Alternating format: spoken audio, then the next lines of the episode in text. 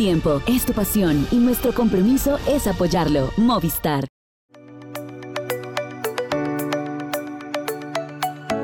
¿Qué tal? ¿Cómo están? Bienvenidos a este segmento de ciclismo que esperemos esté cumpliendo con sus expectativas pendiente máxima.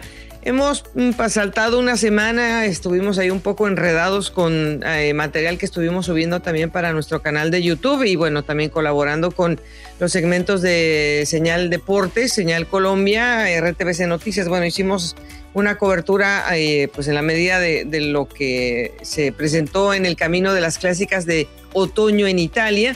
Pero ya regresamos y hay bastante material todavía del que podemos nosotros eh, echar mano. Así que vamos a empezar con este recuento porque eh, creo que hay eh, mucho que decir de los corredores latinoamericanos y lo, cree, lo que más destaca seguramente para mucha gente es que Tadej Pogacar ha hecho realmente un gran cierre de esta temporada.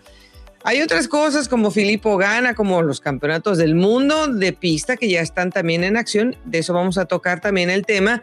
Pero antes un saludo muy especial y grande, como siempre, hasta Cali, donde se encuentra Marisol Toro. ¿Cómo estás, Mari? ¿Qué tal, Goga? Qué bueno podernos encontrar de nuevo después de todo este paso por territorio italiano. Estuvimos muy atentos a todos esos reportes, siguiendo también este cierre de temporada un poco nostálgico por lo que representó ya definitivamente decirle adiós a las carreras deportivas de Vincenzo Nibali y Alejandro Valverde y también con todas estas grandes actuaciones. Muchísimas noticias durante el fin de semana. Sí, eh, bueno, pues también hubo eh, ciclismo femenino, también vamos a tocar ese tema. Eh, la, la situación de los equipos ya parece que ya se estableció finalmente quién va a subir, quién va a bajar. De eso también vamos a, tocar eh, un, poco los protagonistas que han sacado la cara por los equipos para conformar esa nómina de 18 equipos de World Tour para el próximo año. Pero bueno, un equipo que no se tenía que preocupar para nada era el UAE Team Emirates. Eh, estaba un poco preocupado Tadej Pogacar, pero la verdad yo no, mm, o sea, uno entiende que el hombre quiere ganar todo lo que se le ponga enfrente, Mari, pero eh, el hecho de no haber ganado el tour para él fue eh, realmente como si, le hubiera, si se hubiera eh, tragado una daga y se le, no, no se la pudiera sacar de la garganta, como si fuera Fakir. y a pesar de cómo cierra la temporada, él, pues me imagino que no, no quedará del todo conforme, porque para él el tour era la consecución de, de, de, de pues, digamos, de lo que nos ha enseñado desde que ganó el primero. Eh, sin embargo, pues no podemos discutir lo que hace Tadej Pogachar en el cierre de la temporada, Mari. No deja de un lugar a dudas de que es el mejor ciclista del momento. Sí, recuerdo un poco eh, los años anteriores de Primo Roglic, donde justamente Pogachar se quedaba con el máximo premio del Tour de Francia, pero era Roglic un deportista de alto rendimiento durante toda la temporada, con diferentes triunfos en carreras de una semana, clásicas de un día y es un poco lo que muchas veces nos deja eh, reflexionando este tipo de actuaciones durante la temporada. Eh, no, no podemos comparar, eh, sabemos que el Tour es esa gran carrera, pero a veces también liberarse de este compromiso, que por supuesto hubiera querido ganarlo Tadej Pogachar, pues también le da la libertad a los corredores de buscar otras opciones y brillar de gran manera, como lo hizo Pogachar en este cierre en las clásicas italianas. Em, digamos que después de que intentó regresar rápido con los resultados y que se quedó con el Gran Premio de, Montreal, va a los, los, campeonatos del mundo, ahí su figura realmente pues no, no queda de impacto en el evento de ruta, em, pues hubo muchos factores y ya hemos comentado mm, sobre lo que pasó más o menos en otras de nuestras entregas pero el que se haya podido recuperar su figura en estas carreras de un día em, y además ganando dos competencias que si bien son para escaladores, pues una tiene un, un resultado, bueno, digamos que una, eh, una salida un poco más de velocidad como es la Trevale Varecine, luego viene el evento de Lombardía, que bueno, pues es escaladores y en, y en las escaladas en las montañas se tiene que hacer la diferencia, Mari, Em, son dos llegadas diferentes con, con, protagonistas quizá también un poco diferentes, pero con el resultado para, para Tadej Pogachar. ¿Hasta dónde le, o sea, ya con esta, eh, esta manera de dominar también las clásicas y Lombardía en años consecutivos, es, es difícil ver dónde se le puede poner un alto al corredor esloveno y nos permite soñar un poco con esos duelos que vamos a ver. Son perfiles diferentes. En el caso de Renko Benepol, que es ese otro gran rival que viene, eh, digamos, haciendo unas grandes actuaciones tanto en las vueltas de tres semanas como en las clásicas de un día, pero sí comienza a generar un poco esa expectativa por lo que será la próxima temporada. Son corredores que más allá de sus perfiles, el hecho de brillar a tan temprana edad también les permite pues tener esa confianza para atacar en cualquier momento, para intentar el triunfo de varias formas, no tener un método como tal establecido. Y eso, pues en beneficio del espectáculo, va a ser algo muy interesante de ver el próximo año. Sin duda, Tadej Pogachar va a seguir obsesionado con esa posibilidad de volver a alcanzar el Tour de Francia, sobre todo porque cuando ya se pasa de un título Goga, pues se empieza a hablar de esa eh, consecución de títulos eh, eh, en años consecutivos, por así decirlo. Sí, no, o sea, el, que se pudiera haber, digamos, hecho esos cinco consecutivos, pues para él hubiera sido muy satisfactorio, pero bueno, él aprendió seguramente una lección muy importante durante esta última edición del Tour y mucha gente le preguntó, bueno, teniendo ahora éxito con estas clásicas en Italia, le preguntaron, bueno, vienes al Tour, al Giro de Italia el próximo año. Todavía estamos a puertas de que se conozcan las, los recorridos de estas dos grandes, la del Giro y, el Tour, pero él dijo, es que, es que el Tour yo lo tengo que volver a ganar. Entonces, pues básicamente dijo que no, Italia no es primero que el Tour de Francia y yo creo que quiere resolver rápido, Marín. Eh, si, fue, si este año no se pudo, para el que sigue sí. Y entonces el hombre, me imagino que para el Giro le pondrá los ojitos un poco más tarde. Sí, eh, es parte de pues lo que hemos visto esta temporada. Las, carreras italianas han sido de gran brillo para él, también lo vimos en la Tirreno Adriático, así que esto pues también invita a la afición italiana a que quiera verlo en competencia, en duelo con otro tipo de corredores, pero pues está la duda, ¿no? Con esta nueva generación qué tanto puede durar ese rendimiento a ese nivel y un hombre como Pogachar trata de asegurar rápidamente esa posibilidad de acumular récords. Bueno, el que acompañó a Tadej Pogachar en el podio en el Giro de Lombardía, que además ganó el Giro de la Emilia también en, este, en esta recta final, ya llegaba un poco el Movistar como, como un poco más confiado de que se iba a poder tener, aunque fuera el último de los lugares eh, para la clasificación del World Tour, pero con las actuaciones que tuvo el equipo en el cierre de la temporada con Alejandro Valverde aportando puntos, con eh, un podio en una de las eh, competencias también de un día, la Copa Bernocchi, en donde también pues eh, el mismo Enric Más ha colaborado con otro podio más acompañando a Tadej Pogachar en ese último ataque en el Giro de Lombardía, pues nos deja, nos deja claro eh, que, que Enric Más, Mari, parece que, no sé si estaba inspirado por que se estaba despidiendo Alejandro Valverde de la, de la escuadra y a lo mejor él también quería como acompañar, digamos que esa fiesta un poco nostálgica, pero puede ser que Enric Más quizás tenga un sentido diferente para el próximo año porque atacar atacó bastante en estas últimas carreras. Sí, y tener a un rival al frente como Tadej Pogachar, pues eh, digamos que da una confianza para lo que se quiera intentar de aquí en adelante. Es muy difícil y seguramente eh, esa parte interna del corredor es la que es consciente de lo que está pasando, pero tal vez cuando no se llega con esa presión, porque aunque Movistar tenía la premura de seguir sumando puntos hasta lo último de la temporada, pues no había como ese foco de atención sobre los corredores de Movistar, aparte de la despedida de Alejandro Valverde y Enric Más, creo que nos ha sorprendido gratamente haciendo estas exhibiciones. Y sabemos, Goga, que a veces hace falta este tipo de impulsos para que la manera de comportarse de un corredor cambie en las siguientes temporadas. Bueno, Alejandro obviamente eh, pues es una figura aparte del equipo, de eso vamos a, tocar en un momento, pero sí, eh, ¿qué les parece si escuchamos las palabras precisamente de Enrique Más?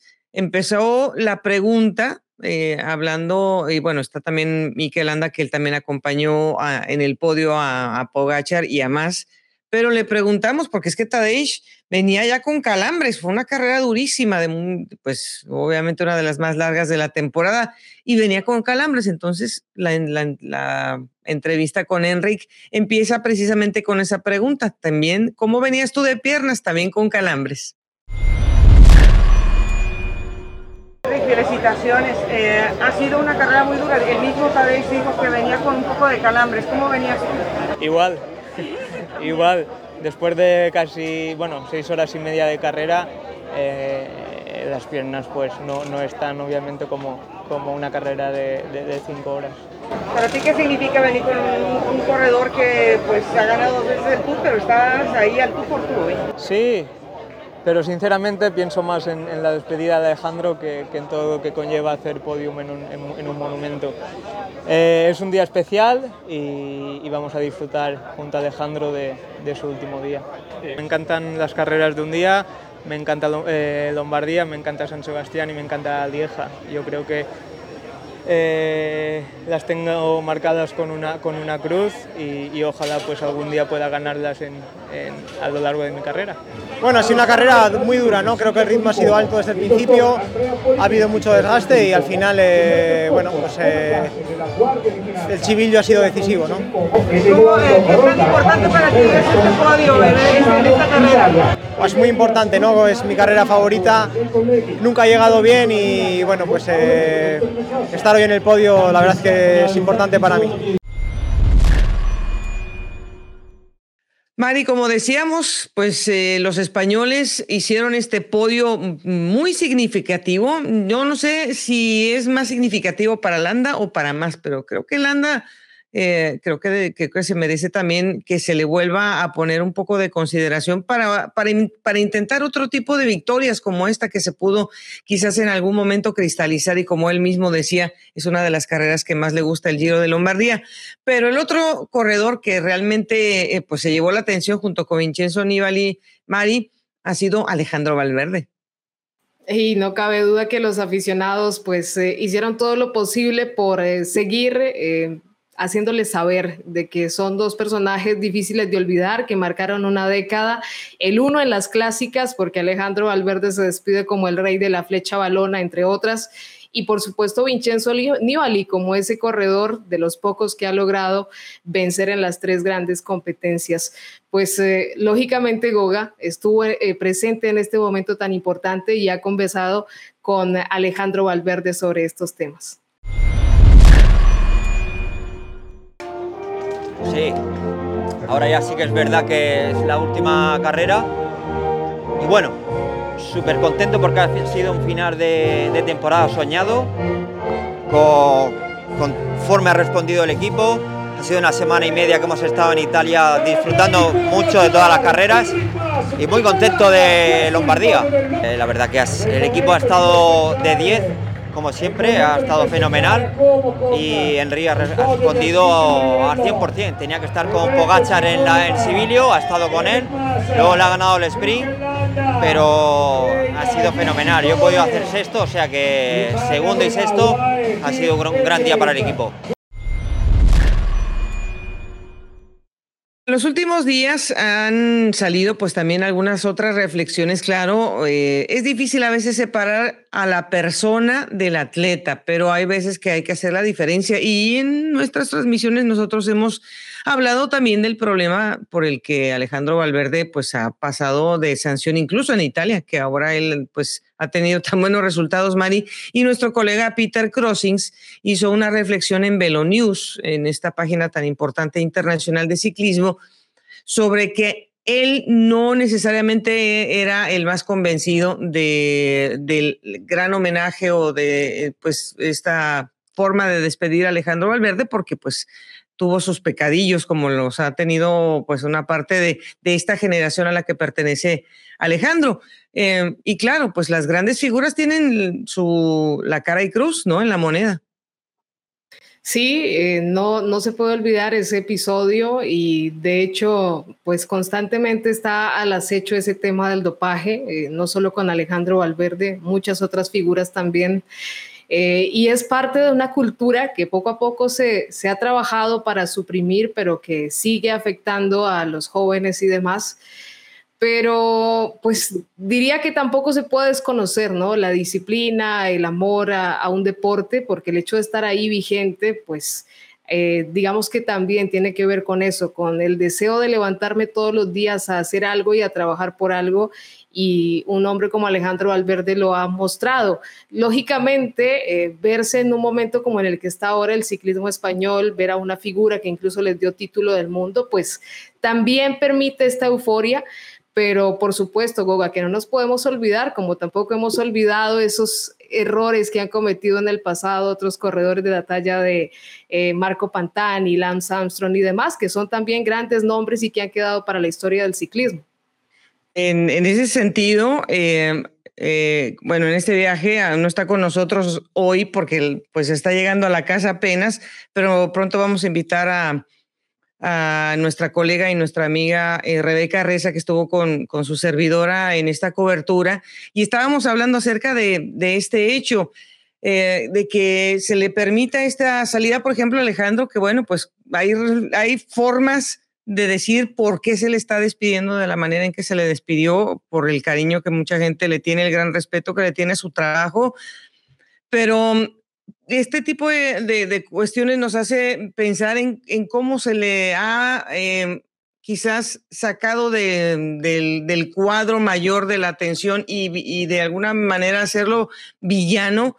Por ejemplo, una figura como Jan Ulrich, que por cierto estaba por ahí, andaba por ahí de visita. Jan Ulrich, que pues ha tenido sus problemas personales y que ahora está de regreso eh, mucho mejor y, la verdad, la hipocresía tremenda que existe, Mari, porque es que en, Alemania durante 40, 50 años había una maquinaria de deportistas dopados en, en, Juegos Olímpicos y en campeonatos del mundo de muchas disciplinas. Y ahora, pues a Ulrich se le pone como si fuera la única oveja negra de la familia.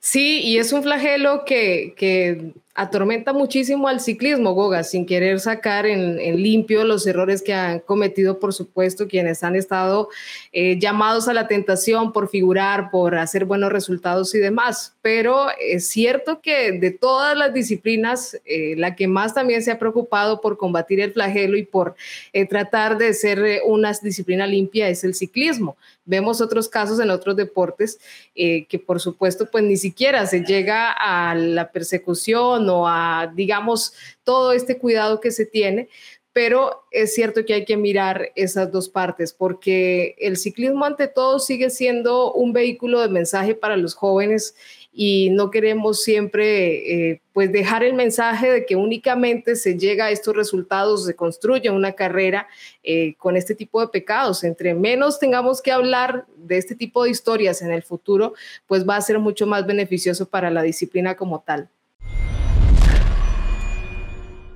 Bueno, y hablando de esos nuevos valores, los que están haciendo una carrera diferente, que se están dando el permiso de crecer, de probarse, de, darle la cara a su equipo que le ha puesto toda la confianza, pues es que está Sergio Higuita, eh, está haciendo una temporada muy interesante que ha tenido por ahí un, un pequeño bache eh, después de una primera mm, mitad, digamos, que fue bastante exitosa con cinco victorias. La segunda parte se complicó un poco más para Sergio. Eh, la Vuelta a España no fue realmente la plataforma que le hubiera querido, ya ha ganado etapa ahí, pero este año no fue.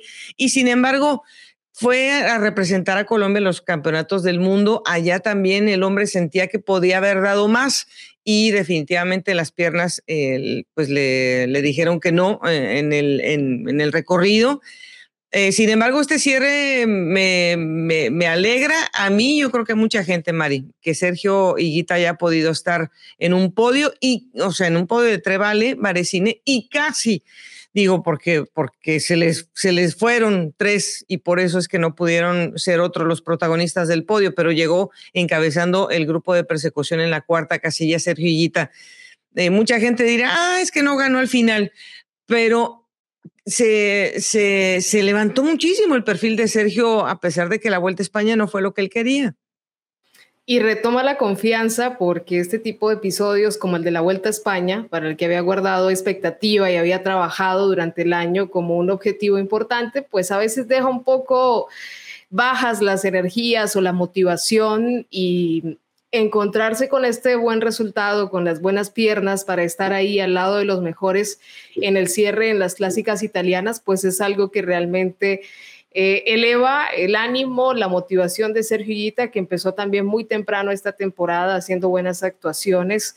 Em, recordemos que también está llegando a una nueva escuadra y sí, o sea, hay corredores que ganan muchísimo en su primera temporada con un equipo, pero todo hace parte de, un cambio. Lo que nos gusta de Sergio es que sigue siendo un corredor eh, muy hábil para buscar la manera de estar ahí en los grupos buenos. Eso también lo da el talento y por supuesto las piernas, pero no cabe duda que este cierre va a ser también muy motivante para lo que va a trabajar en esta pretemporada de cara al próximo año.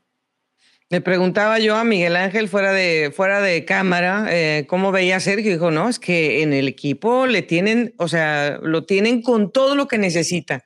Y con esa, o sea, con esa facilidad el corredor puede hacer cualquier cosa, puede ser el mejor, su mejor versión y efectivamente el equipo está creyendo en él, le están dando todas las herramientas, le están dando las condiciones, la preparación, la, la tranquilidad entonces creo que pues por ahí va eh, un, o sea, se están encaminando a un gran resultado conforme vayan avanzando los meses, eh, Sergio, con el equipo. Tenemos su voz después del Giro de Lombardía y también la de Daniel Martínez, que entró entre los primeros 20 en esa última eh, clásica, o más bien dicho, el último monumento del año. Sí, fue un día muy duro, se fue muy rápido todo el día sentía bastante alergias hoy. Estamos llegando a una buena, una nueva temporada pues en otoño y, siempre siento un poquito de alergias, pero bueno, una carrera bonita y siempre es bueno cerrar bien eh, el año, ¿no? En la Liga hice quinto, ahora en este monumento cuarto. Había muy buenos corredores, estaban los mejores del mundo, entonces nada, feliz de haber estado hoy en esta bonita carrera. No, muy bien, la verdad venía motivado, venía bien eh, y nada, había que cerrar, tratar de cerrar bien. Era el último día, los últimos 260 y nada, feliz. Se fue, fue una carrera bastante dura, muy rápida. Eh, al inicio estaba la mayoría, la mayor parte de las montañas, pero bueno, eh, tratamos de dar lo mejor. Al final, en Chivilio ya las piernas eran las que eran, así que bueno, al final llegamos aquí haciendo lo, mejor. Bien, ahí vamos creciendo paso a paso, con calma, mejorando eh, en todos los aspectos año por año, así que seguimos mejorando. Mari, el, que podamos estar en estas carreras también nos da un poco el permiso de, pues de preguntarle a otros corredores que, pueden hablar español o pueden hablar italiano, no, el idioma que sea, pero hay corredores que, creo que se merecen también un poco la atención porque mm, quizás eh, en el caso, por ejemplo, de Damiano Caruso, mm, es un corredor que fue una gran exhibición hace el año pasado en el, Giro de Italia. Este año ya su rol como que ha pasado a ser otra cosa. Y en cambio Jesús Herrada, que pues había también buscado el momento de, regresar a ser protagonista, pues este año, eh, pues eh, la temporada le dio la oportunidad y casi por, o sea, no solamente una vez en la Vuelta a España, eh, Mari, la verdad es que este corredor español se dio también una gran oportunidad de protagonismo. Y todos reúnen un caso especial que es el de años y años de trabajo. Eh, nos deja también esa idea de que no todos los corredores, como lo estamos viendo ahora, obtienen su máximo rendimiento eh, o su mejor versión, como lo decías hace un momento, eh, a una determinada edad. Pienso que cada caso es particular, de acuerdo también a esos equipos a los que llegue, cómo se les potencia, cómo se, se saca provecho de esas cualidades. Y un hombre tan experimentado como Damiano Caruso, pues eh, tiene esa, esa facilidad de en un momento determinado luchar por una clasificación general o por estar ahí muy cerca y en otra apoyar más bien a otros valores de su equipo para que puedan tener buenos resultados. Pero también está esa posibilidad que dan otros equipos, tal vez con más libertades, eh, de apostar por objetivos específicos y en ese caso Jesús Herrada pues ha podido también encontrar las carreras en las que ha tenido un mejor rendimiento, pero por eso es imposible, o diría yo casi que imposible comparar cada proceso ciclístico de estos corredores. Es un nuevo papel al cual me estoy habituando. Claramente sigo creciendo y acumulando experiencia, pero estoy contento de estar al servicio de tantos jóvenes talentosos. Estoy en un momento de transición en mi carrera, pero sigo haciendo bien mi labor en el equipo, igualmente como asesor de los jóvenes.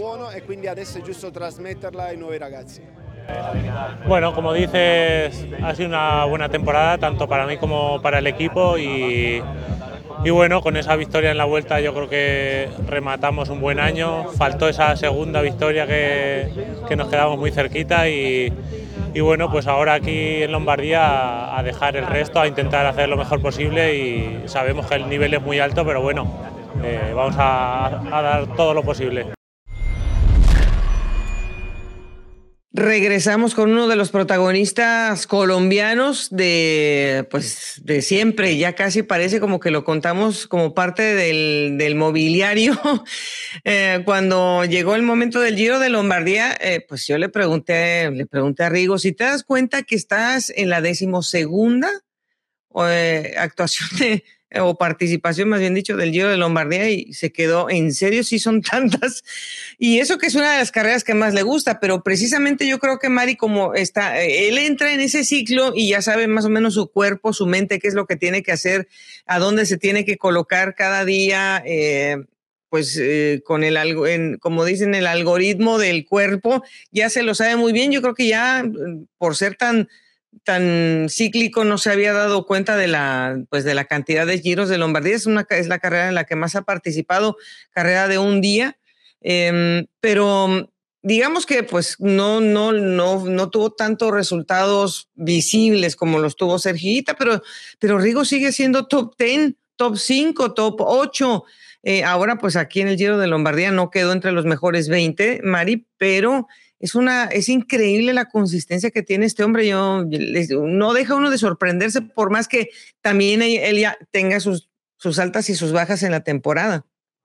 Sí, algo normal en, en, este mundo del ciclismo y en el deporte de alto rendimiento, pero lo de Rigo es sinceramente pues impresionante. Siempre es un corredor que está ahí buscando ser combativo, eh, tratando de hacer un buen trabajo para su equipo, respaldando también a sus compañeros. Lo vimos eh, en algunas ocasiones también apoyando el trabajo de un hombre como Piccoli, que es uno de esos nuevos valores que se ha sumado al equipo norteamericano. Y pues es que la temporada se pasa tan rápido y se van sumando unas con otras y seguramente por eso Rigo eh, no tienen la cuenta todas estas participaciones, Goga, pero realmente eh, el camino que han acumulado hombres de la talla del corredor colombiano, pues solo se entra a valorar también cuando ya se está llegando un poco al final de esa carrera y qué bueno poder ver que Rigo sigue siendo un hombre protagonista y un corredor del que siempre se cuidan los rivales en este tipo de carreras. Sí, eh, bueno, en esos días que estábamos en, en, las clásicas, mm, pues él obviamente ya se sabe que se va a quedar con el equipo por lo menos un año más, aunque me, me hizo un poco ahí la broma de que, bueno, es que todavía no hemos firmado, pero, pero ya está. Bueno, entonces esperemos que a estas alturas que estamos grabando y esté la firma para que no haya ningún problema. Eh, pero sí eh, nos dio la oportunidad de, de ver también a Alexander Cepeda bueno, Jefferson Alexander Cepeda, pero eso es una confusión siempre. Entonces, o le decimos Alexander para separarlo del otro Cepeda que está en el caja rural, o le decimos chalequito, como le dicen de cariño en el pelotón nacional. Y es precisamente con él con quien charlamos, porque ya vestido de rosa el muchacho ya es otra cosa. Pero esta temporada ha sido muy importante en su eh, desarrollo. Es un muchacho que también está muy joven como para empezar a aspirar a compartir las filas de, este, de esta escuadra precisamente el próximo año con Richard Carapaz. Sí, no, creo que contento. Primeramente me siento muy contento, motivado, ¿no? nuevo equipo. Ha sido un cambio, ¿no? Eh, me he sentido acogido bien por el equipo y estoy súper feliz, ¿no? En las carreras pues lo he estado haciendo bien y pues más enfocado en lo que será el próximo año, ¿no? Eh, creo que lo he hecho bien en Sicilia, ¿no? Creo que he hecho un podio ahí, creo que ha sido mi mejor condición, ¿no? Y el otro año espero estar a esa misma condición, ¿no? Sí, no, me gustan más las carreras por etapas, ¿no? Se me dan mejor, eh, pero la idea es seguir aprendiendo en estas clásicas, tener ritmo para así mismo en las grandes vueltas nos va a servir bastante, ¿no? Es algo bonito, ¿no? Que Richard venga acá, ¿no? Es un gran líder, ¿no? Que de cual se va a aprender mucho, ¿no? Eh, será un gusto estar con él aquí en el equipo y creo que motivado, ¿no? Y ayudarle en lo que más se pueda, ¿no? Bueno, una escuadra que no se preocupó, eh, digamos, eh, como el Arkea, digamos, que el Arkea sí estaba más preocupado sumar puntos para intentar ser World Tour ya de inmediato este año. Eh, que bueno, pues ya sabemos que los puntos, ¿quién los ganó? Eso vamos a decir también de Nairo, porque hoy hubo noticias que estamos grabando este podcast. Pero el Total Energies, Mari, no es una escuadra que en este momento esté interesada en meter un gran, digamos que un gran patrocinio que, que vaya a, hacer que la nómina crezca y reviente, pero sí que están aprovechando la, llegada de algunos corredores que salieron de las filas de la G2R y que ahora están involucradas, como Pierre Latour, eh, por ejemplo, em, eh, que ha sido parte ya de la nómina de los escaladores. Parece como que esta escuadra ya no está pensando que Peter Sagan va a rendirle, digamos, la primera inversión con la que lo trajeron. Sí, eh, son, son casos muy particulares porque si bien Sagan pues representaba como ese gran valor para continuar ese camino de protagonismo a nivel de escuadras, pues eh, también le permite al equipo la presencia de estos valores que has mencionado también como Alexis Bullermo, que es otra ficha clave del equipo de buscar esas actuaciones individuales, tal vez de potenciar esos corredores que en otros equipos ya tal vez han entrado en un ciclo de, de, estar ahí sin mayor protagonismo y de tener un nuevo aire, pues tienen la posibilidad de brillar y estamos viendo cómo han sabido adaptarse a esa posibilidad. Sagan, no sé, este año lo he visto eh, sin desconocer, por supuesto, su preparación, un poco más enfocado en otras cosas, incluso participando en el Campeonato Mundial de Mountain Bike. Y es normal, Sagan ya también suma una gran cantidad de temporadas, así que el equipo únicamente no puede limitarse a esta figura, sino más bien intentar brillar con un buen número de corredores que por supuesto tienen la capacidad, Sí, bueno, yo creo que, que Peter un poco, pues bueno, eh, lo, que, lo que se espera de él es la imagen. Eh, él necesita motivación, necesita ir un poco a su aire y es lo que está haciendo, ¿no? Correr eh, lo, que, lo que le motiva y bueno, ha estado séptimo en el Mundial, que ha sido un resultado que, bueno, que está bien, pero, pero bueno, el equipo por otro lado pues ha tenido muy buenos resultados, han dado un paso adelante y bueno, lo que a mí pues he tenido un comienzo duro, igual que muchos corredores, ¿no? El tema del COVID, hemos estado mucho tiempo parados y bueno, al final nos ha costado, yo creo que va todo el año arrastrando y hasta ahora no estamos remontando. Claro. ¿Qué, ha significado para el equipo la llegada de escaladores eh, franceses? Bueno, yo creo que tampoco, tampoco esperaban que, fueran a tener ese resultado tan pronto, ¿no? Eh, es un equipo que trabaja muy bien la base, pero de repente han, han, explotado, han tenido resultados y yo creo que eso ha hecho el equipo que, bueno, que tenga la motivación, que el año que viene puede ser que, pertenezcamos a todo el calendario, ¿no? Entonces, bueno, yo creo que, que es una motivación que se ha ido contagiando. Tú tienes mucha experiencia con la base que tiene este equipo, ¿qué tan, qué tan rápido se puede llegar a crecer? Sí, es un equipo de muchos años que, realmente al final sabemos que los equipos franceses tienen todo, ¿no? Eh, tienen la experiencia, tienen lo más importante que es el dinero, el sponsor y, bueno, yo creo que es un equipo que está donde quiere estar y seguro que tiene futuro. ¿Y para ti qué, qué viene? Bueno, pues para mí espero que venga un próximo año mejor que este, que pueda disfrutar de la bici de verdad todo el año y una temporada regular disfrutando de, de un buen calendario que vamos a tener. Bueno, pues eh, antes de que, de que salieran tantos rumores de que a dónde se va a ir Nairo, mucho, muchos le habían puesto los ojos al Trek Segafredo y a la Astana, pues como que para que Nairo entrara por ahí para el próximo año. estas dos escuadras han dicho que no, lo han desmentido públicamente, que no, no es que vayan a tener ese interés eh, por Nairo Quintana, incluso otras escuadras francesas también han entrado ahí en, en, el, pues en los chismes, porque realmente no ha habido nada firme y ya nos dirá Nairo cuando pase algo.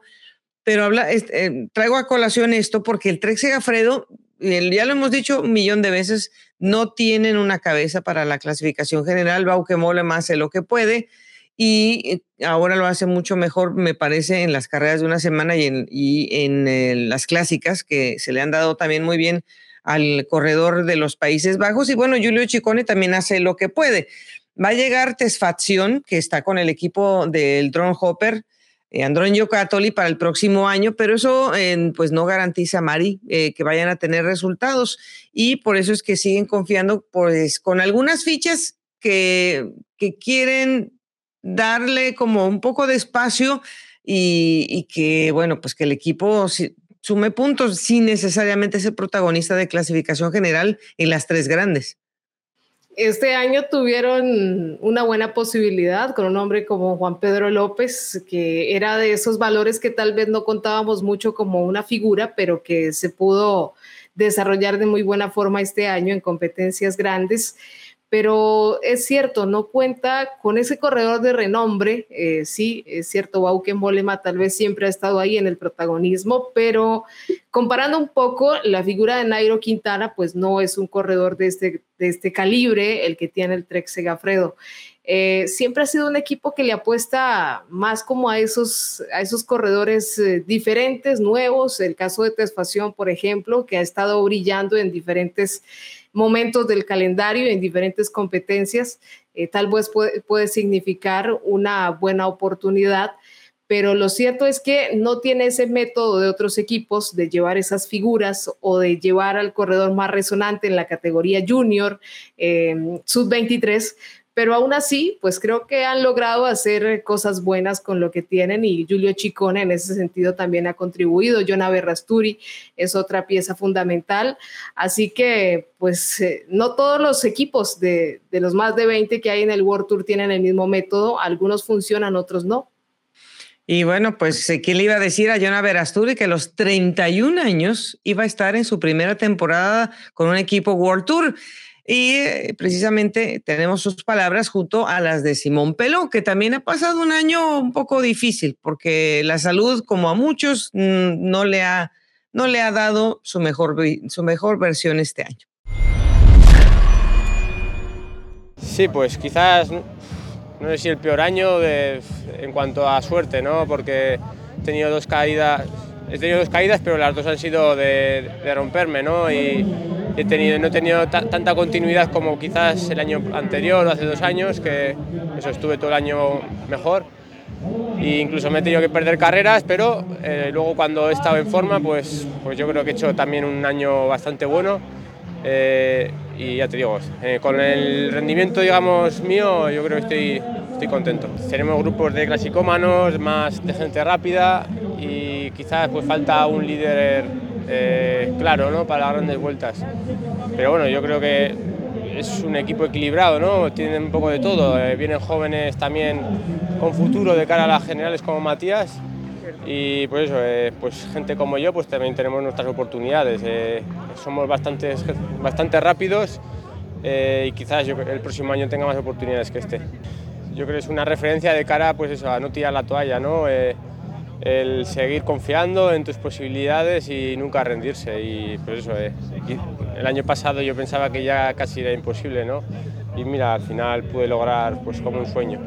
Pues ha sido un año para mí muy complicado hasta ahora. Yo digo que es, eh, a nivel de salud ha sido muy complicado pero finalmente estoy como mejorando, las cosas están finalmente saliendo a gusto y yo he podido mostrar en el Mundial que, que, la condición está buena y yo creo que, bueno, no he tenido la tampoco la pierna para mostrar mis características típicas de fugas y de, de, ciclismo activo, pero bueno, al final, al final he intentado hacer lo que, podía hacer con lo que tenía y yo creo que se ando en un equipo que, que, es entre los 10 mejores del mundo, yo sabía que iba a tener menos oportunidades para, para pues, mostrar mi, mi, mi, cara en, en las fugas. Siempre estoy disfrutando mucho ese final de temporada cuando los otros corredores están un poquito más cansados y yo disfrutando más de, la norma. Y pues el final de temporada también huele a Colombia porque ya me voy por allá el viernes y pues con, con muchas ganas de regresar a Colombia. Seguimos hablando de los corredores latinoamericanos y ahora tenemos también pues que hablar de Miguel Ángel López que hizo una pausa para ir a ver a su nuevo integrante de la familia, el segundo eh, hijo, junto a, Natalia, y esto le dio un poquito de respiro para poder regresar. Y regresa Mari para, para ser protagonista otra vez, para estar ahí, para enseñarse. Hoy que estamos grabando en el Giro del Véneto, estuvo en, una, en el eh, grupo de ataque. Claro, con una llegada a velocidad iba a ser difícil ser protagonista, pero queda cuarto en esta competencia. Se fue a correr gravel con la representación de Colombia en esta primera, eh, en esta primera versión de una nueva especialidad de un campeonato del mundo que se estrena también en territorio italiano. Miguel Ángel López eh, está también haciendo sus negociaciones, Mari, porque porque él sabe que pues a lo mejor algo falló en el camino, si no le dieron las mejores herramientas de preparación, quizás no, no se pudo dar lo que él quería hacer en la Vuelta a España. ¿Qué opinión te merece esta segunda parte de la temporada de Miguel Ángel? Pues tengo que decir que me agradó mucho verlo en ese, digamos, eh, en esa participación en Gravel, eh, también en ese regreso. hemos insistido siempre en que no ha sido una temporada fácil para Miguel Ángel López. Pero qué bueno que a pesar de todos esos inconvenientes, el corredor siempre encuentre la manera de reinventar su camino, de seguir buscando ser protagonista, de poder mostrar su talento y realmente, pues sabemos que es, ese es Miguel Ángel López, un corredor que quiere seguir siendo protagonista, que tiene ambición de seguir conquistando nuevas cosas y realmente pues nos parece muy bien que haya estado presente en este campeonato mundial de gravel y que pueda tener eh, la garantía de poder trabajar en una temporada seguramente de grandes resultados el próximo año. Sabemos que está con toda la disposición y la motivación, a pesar de todos los impases, pues Miguel Ángel López siempre ha seguido firme, demostrando por supuesto esa calidad que tiene también como ciclista. Tiene el 2023 está, digamos que está garantizado por el equipo, pero yo creo que Miguel está en un, momento pues para decirle al equipo, sí, viene el otro año, pero no quiero estar el otro año pensando en que vamos a negociar el próximo año. Hablemos bien, porque también esta es una escuadra que ha sido un poco deficiente en el, en el tratamiento de los pagos continuos. No estamos diciendo que le haga falta dinero en la bolsa a Miguel Ángel, porque él está al corriente por ahora pero sí que es una escuadra en donde pues han existido esos problemas mm, y, bueno, pues mm, hay que preguntar, Mari, antes de, antes de, de, entregar todo lo que uno tiene, porque están en su derecho a los corredores. Eh, los equipos pueden desaparecer de un lado para otro y ellos necesitan tener una seguridad de que no es un año, que se puede pensar en dos o tres años más para volver a crear ese programa que vaya a rendir realmente resultados. Y también de quienes lo rodean, quienes lo van a acompañar en ese proyecto. Hace parte eh, esa, ese trabajo, ese objetivo que se traza no es únicamente con la preparación individual, sino de tener las garantías él y el entorno, los corredores que están más en su confianza para trabajar a la hora de buscar buenas actuaciones en grandes vueltas. Así que pues todos los corredores, todos los profesionales están en su derecho de buscar estar en las condiciones ideales para poder rendir el 100%. En las clásicas también hubo participación femenina. El que mm, pues se le haya pasado de noche que hay Giro de la Emilia de mujeres, que hay Trevale de Varecine de mujeres, pues le decimos que ya tienen más de cinco años cada una de estas versiones y que necesitamos que la gente siga pensando en que el calendario no se va a inscribir como se hace con los hombres en las grandes vueltas, sino que estas clásicas también tienen un impacto muy importante eh, para los calendarios de las competidoras. Y en este caso especialmente para la cubana Arlene Sierra, siempre ha cerrado muy bien sus temporadas, no importa los colores que haya aportado anteriormente Arlenis, siempre le va muy bien estuvo brillante en los campeonatos del mundo. La pobre pues hizo un tremendo esfuerzo y un viaje larguísimo para regresar a cumplir con esta última parte de la temporada para el equipo del Movistar y creo que pues en el sentido de las clásicas Mari pues el cuerpo me imagino que le pasó un poco de factura pero cuando llegó el, turno de ir al Tour de Romandía que es la última competencia de mujeres por etapas vaya que nos dio otra vez otra alegría Sí, además que como lo merecía en la primera jornada de una carrera que se estrena en esta temporada, vistiendo además la camiseta de líder, no era para menos. Eh, y valoramos muchísimo a esa Arlenis en su momento de la Astana Women's y de los demás equipos, porque no tiene tal vez la, misma protección, el mismo cuidado que sí cuenta ahora en una escuadra World Tour como Movistar, porque también hay que decir que sus condiciones han cambiado. Eh, pero eh, siempre ha demostrado toda su calidad. Y me llamaba muchísimo la atención y recordé el día de la victoria que te confesaba en una entrevista, Goga, eh, lo cansada que estaba, lo difícil que había sido el viaje y aún así pudo hacer este tránsito por Italia y luego llegar a Romandía a brillar. También fue bastante conmovedora esa, ese cruce eh, después de la línea de meta de palabras con Annemiek van Bleuten, donde ella también le decía, no, y eso que estaba cansada o algo así. Y entonces es, es, algo bonito poder ver eh, cómo se redime la, el trabajo de toda una temporada para René Sierra y la posibilidad de demostrar eh, que con trabajo, que con muchos años de esfuerzo y también de la confianza de una escuadra, se puede llegar a ese triunfo por parte de una corredora que sin duda es un referente latinoamericano. Y bueno, no solamente ganó la primera etapa, sino que la última etapa también hizo eh, podio, quedó en la tercera posición.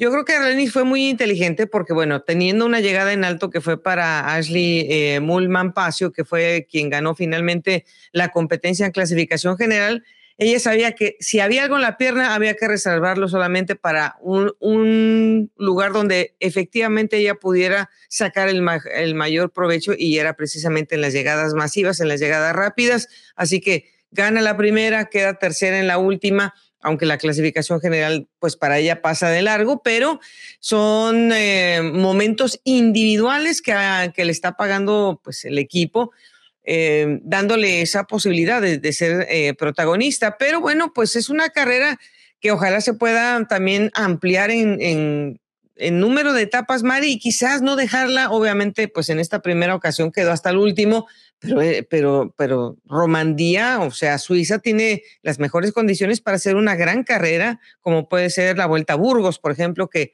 está en el calendario femenino. Sí, hace parte de ese, de ese tránsito de crecimiento. Eh, lo vimos en su momento también con estas carreras españolas que ya van ganando renombre en la temporada pero primero se aplaude la posibilidad de contar con un tour de Romandía femenino. Eh, creo que no faltó ninguna, la mayoría también estuvieron ahí de las grandes figuras.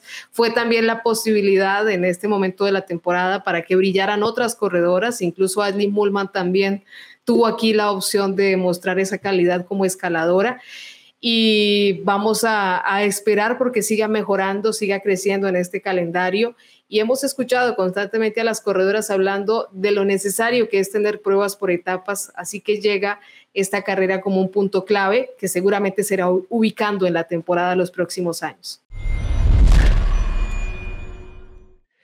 Mari, llegamos eh, al último bloque con, bueno, las expectativas que hay para los campeonatos del mundo. Yo creo que mucha gente ha admirado y se ha sentido muy cómoda en este escenario tan hermoso que está a las afueras de la ciudad de París, en Francia, para mm, tener esta versión de los campeonatos del mundo, en donde, bueno, ya con un calendario un poco más sólido, con, con una consecución, por lo menos para mm, algunos de los representantes latinoamericanos, pero sobre todo a la escuadra colombiana que pues ha tenido esa mm, representación también eh, para buscar medallas de campeonatos del mundo.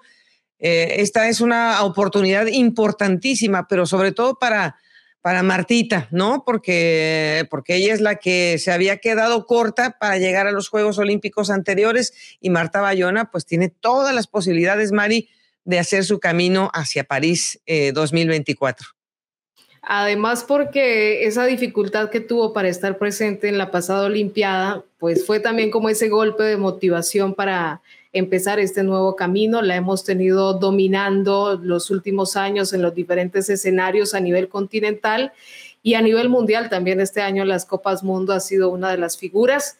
Es justamente esa única eh, referente femenina de velocidad que lleva Colombia a este campeonato del mundo pero sabemos que hay una gran expectativa sobre Marta Bayona en estas pruebas de velocidad. Es un velódromo en el que también ya ha tenido la posibilidad de desempeñarse en otras ocasiones.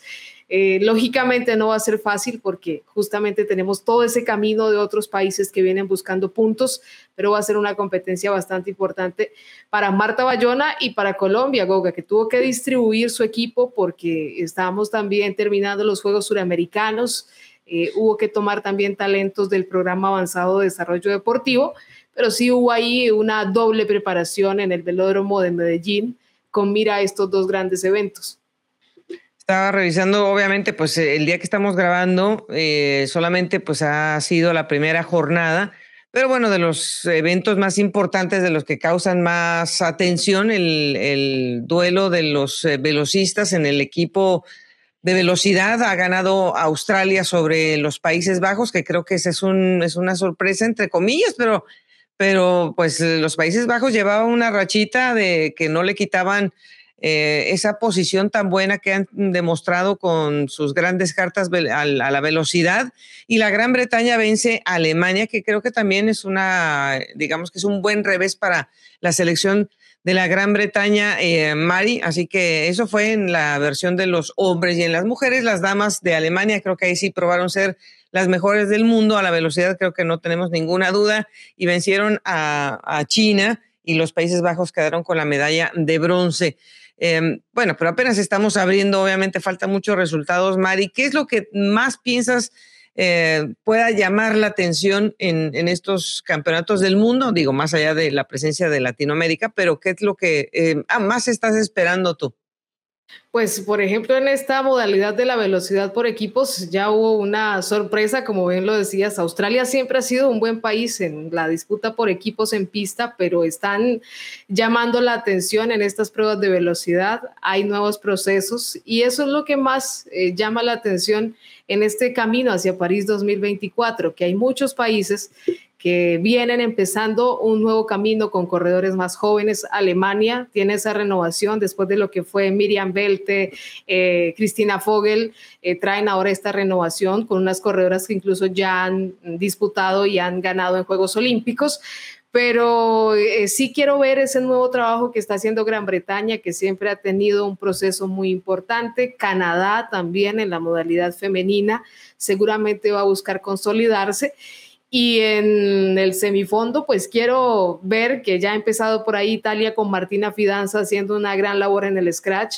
Pues eh, hay que mirar cómo sigue ese trabajo de Italia, que sigue trabajando no solo en talento, sino en gran número y cómo se van a desempeñar también otras selecciones en estas pruebas que a veces son un poco irregulares en cuanto a su participación, porque muchos de estos ciclistas, sobre todo en el semifondo, pues hacen parte de equipos de marca y es bastante complicado priorizar un evento de otro.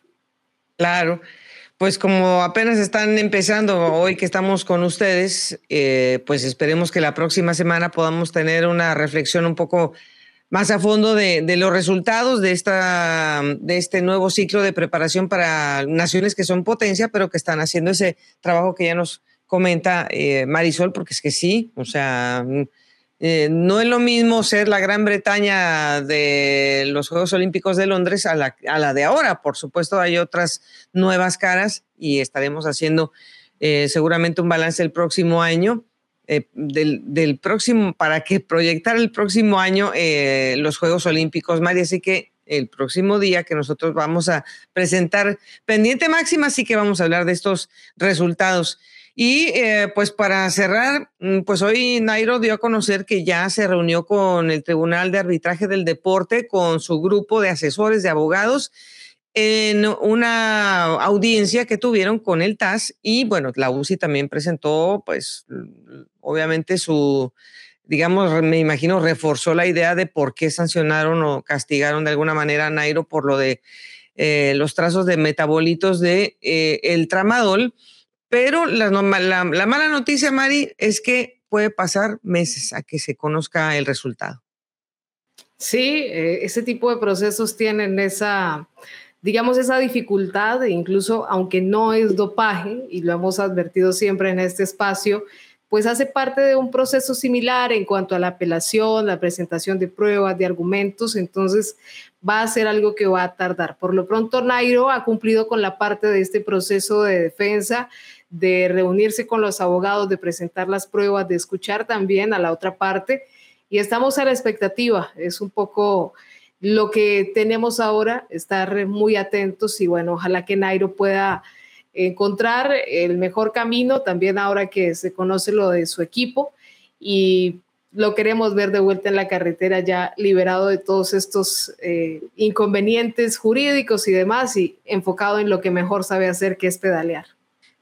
Pues bueno, eh, va a tener su gran fondo en México, la primera ocasión que lo va a hacer en México, entonces pues por espero estar por ahí para ver cómo, cómo lo recibe la afición mexicana. Em, y bueno, pues a ver si tenemos alguna forma de conocer algo antes de tiempo para podérselos adelantar por acá. Y estaremos en Bici Expo, que eso es el próximo fin de semana del 14 al 16 de octubre Así que pues los invitamos para los que están en la Ciudad de México, en los alrededores, vayan al World Trade Center porque nunca se van a salir de ahí arrepentidos de haber asistido y de haber conocido todo lo que está disponible en el mercado y las cosas que todas las dudas, todo, hay muchas, mm, o sea, ahí hay, ahí es como en botica, dice mi abuelita, ahí hay de todo para preguntar acerca del ciclismo. Ahí voy a estar también acompañando a varios eh, ponentes y estaremos hablando de ciclismo, Mari. Espero que el próximo año le voy a decir al organizador para que, para que te inviten, porque también hay expositores colombianos eh, que van a México a hacer presencia con sus grandes productos.